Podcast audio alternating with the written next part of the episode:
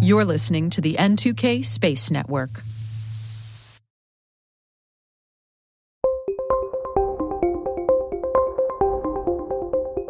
Welcome to T Minus Career Notes. I'm Maria Varmazis, host of the T Minus Space Daily podcast. Today is September 4th, 2023, and that means it's the Labor Day holiday in the United States. So we're taking the day off here at N2K Studios, and in lieu of our regular daily show, we have a special program for you. Now, Career Notes explores the pathways of some of the most influential leaders in aerospace. And our guest for today is none other than our podcast producer, Alice Carruth. Alice has traversed a career in international journalism to space PR and marketing. Here's her story in her own words.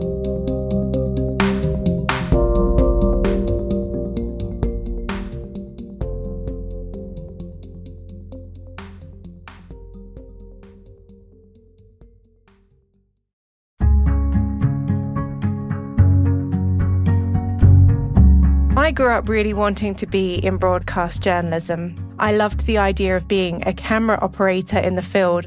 So I went to university in London to the University of Westminster to study broadcasting and to learn about camera operating, editing, and field work. And over the three years that I was at university, I was able to do a lot of work experience. And one of those took me to NATO, where I was able to be part of a war games uh, media room and got to see what was really going on. And it really got me to say, this is what I want to do. So I graduated before my 21st birthday and walked straight into a job as a producer in live television. Admittedly, it was shopping television, but it gave me a really good opportunity to understand live. Being in a live environment is just the most intense work experience you can ever have. A skill that I use even to today, which is marketing and sales, understanding that telling a story is also selling a story. And that was really something that I've been able to use further in my career. And I went from doing shopping television for just a short few months into ITV, where I was the brand manager for ITV2. But it wasn't satisfying for me. It wasn't working in news.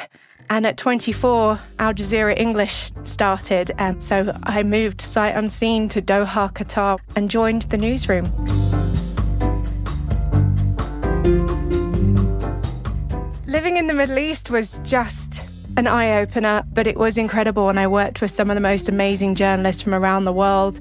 I believe over 80 languages were spoken, and I learned so much from these people that had been on the ground and worked in the field. If you ever meet any journalist anywhere in the world, you'll realize that they very quickly become subject matter experts. You get given something to do and a very short deadline to turn that story around.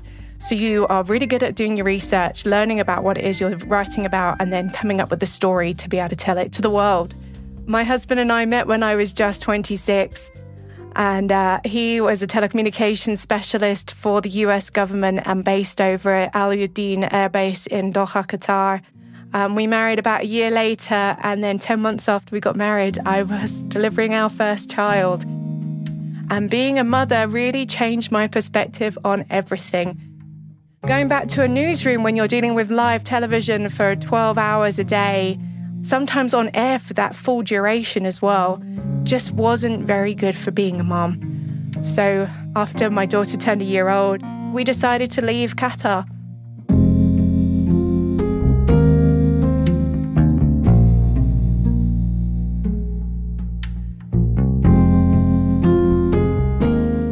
We moved to New Mexico 10 years ago and I stayed at home. So we welcomed our son about a year after moving to the US, and he was born with a condition called craniosynostosis, where his skull was prematurely fused and had to undergo skull surgery, which is kind of a scary thing to go through as a parent. But you know, when he turned three and we realized that he was totally normal, that his condition hadn't contributed to any issues in his life, I decided that I was ready to get back into work, but didn't know where to start because I'd moved to a completely different country. I'd been out of a newsroom for three or four years at that point, and everything had changed. Everything had gone from being live news on the television to social media and people consuming their information in such a different manner. So I didn't know what to do with myself. And one day, my husband was reading a local newspaper and they said they're starting a community radio station and they're after somebody with broadcasting experience who understands audio editing. And so I went and volunteered. On my second assignment with them, they sent me to interview someone who was starting a space festival. Now, as I mentioned before, us journalists have this knack of being subject matter experts when given anything to read about. And I started to read about the history of space in New Mexico, and I was very quickly hooked.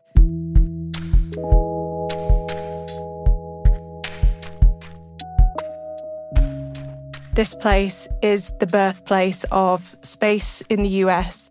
It's been a test bed for NASA training.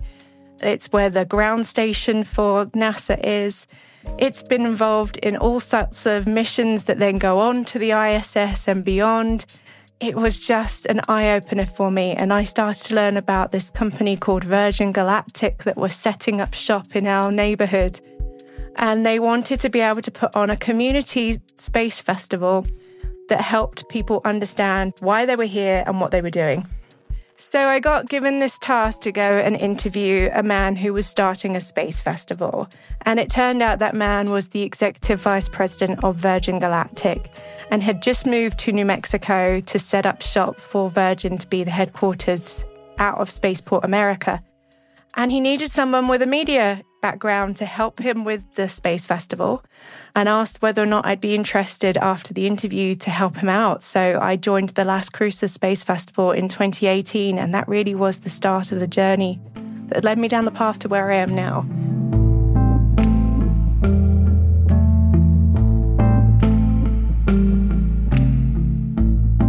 Growing up in England, I never learned about space. It was never really taught to you in schools. I had no idea about the industry in the United Kingdom for satellites or the fact that they launched from the United Kingdom in the 1970s. I had no idea about any of that. And it really was moving to New Mexico and doing my research about what this area had to offer. And honestly, a lot of people in the US don't know about what goes on in New Mexico, what's been going on in New Mexico since the 1930s. And it felt just like a natural fit for having a storyteller that all of a sudden realized that I could help. I could help promote this region, I could help promote space in this region, and I could help tell the story that I think is not being told and that is that the US has been working on this for the longest time, whether it's commercial or government space, and that this little state, this tiny state that a lot of Americans forget is even part of the United States, has contributed an awful lot to that. So that's really where it kind of came from, where the passion started, and how it's got to where it is today.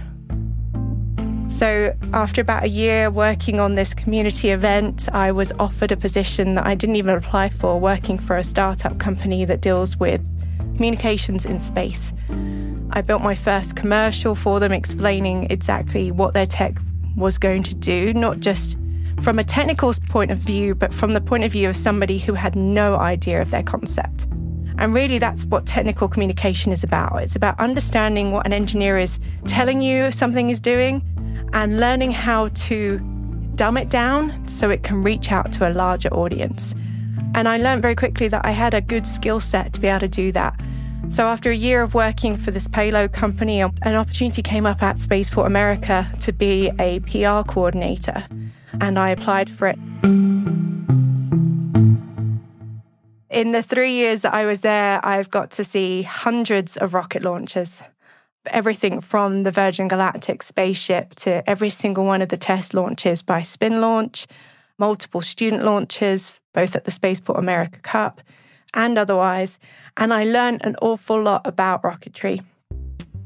I learned how to communicate it to the masses, and I started the Spaceport America STEM outreach program, which engaged with students in the local area and beyond and then became the chair of the Global Spaceport Alliance Academic Partnership Outreach Group. So I worked with spaceports around the world on their STEM programs, and we shared with each other what worked, what didn't work, how we could engage more with our community because we realized very quickly that the only way that the space industry was going to succeed was by creating a pipeline from K through 5 all the way up through universities and beyond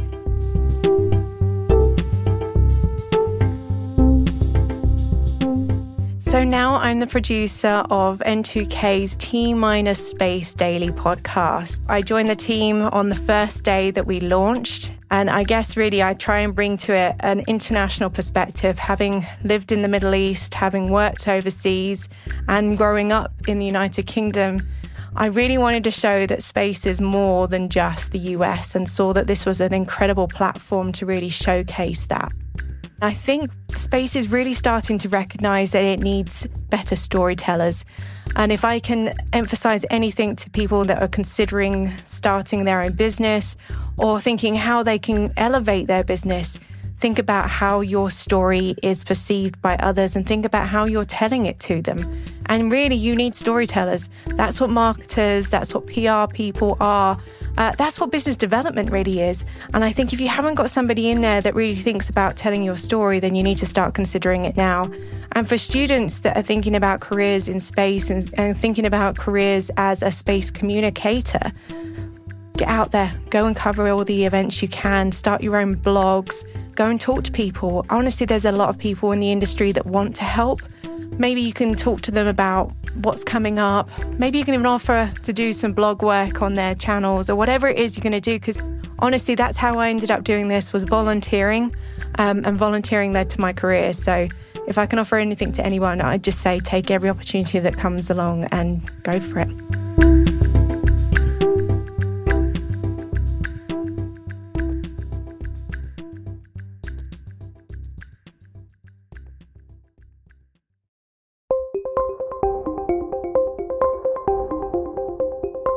That's it for T Minus for September 4th, 2023. We'd love to know what you think of our podcast. You can always email us at space at n2k.com or submit the survey in our show notes. Your feedback ensures that we deliver the information that keeps you a step ahead in the rapidly changing space industry. This episode was produced by none other than Alice Carruth. Mixing by Elliott Peltzman and Trey Hester. Our executive producer is Brandon Karpf. Our chief intelligence officer is Eric Tillman. And I'm Maria Varmazis. Thanks for listening.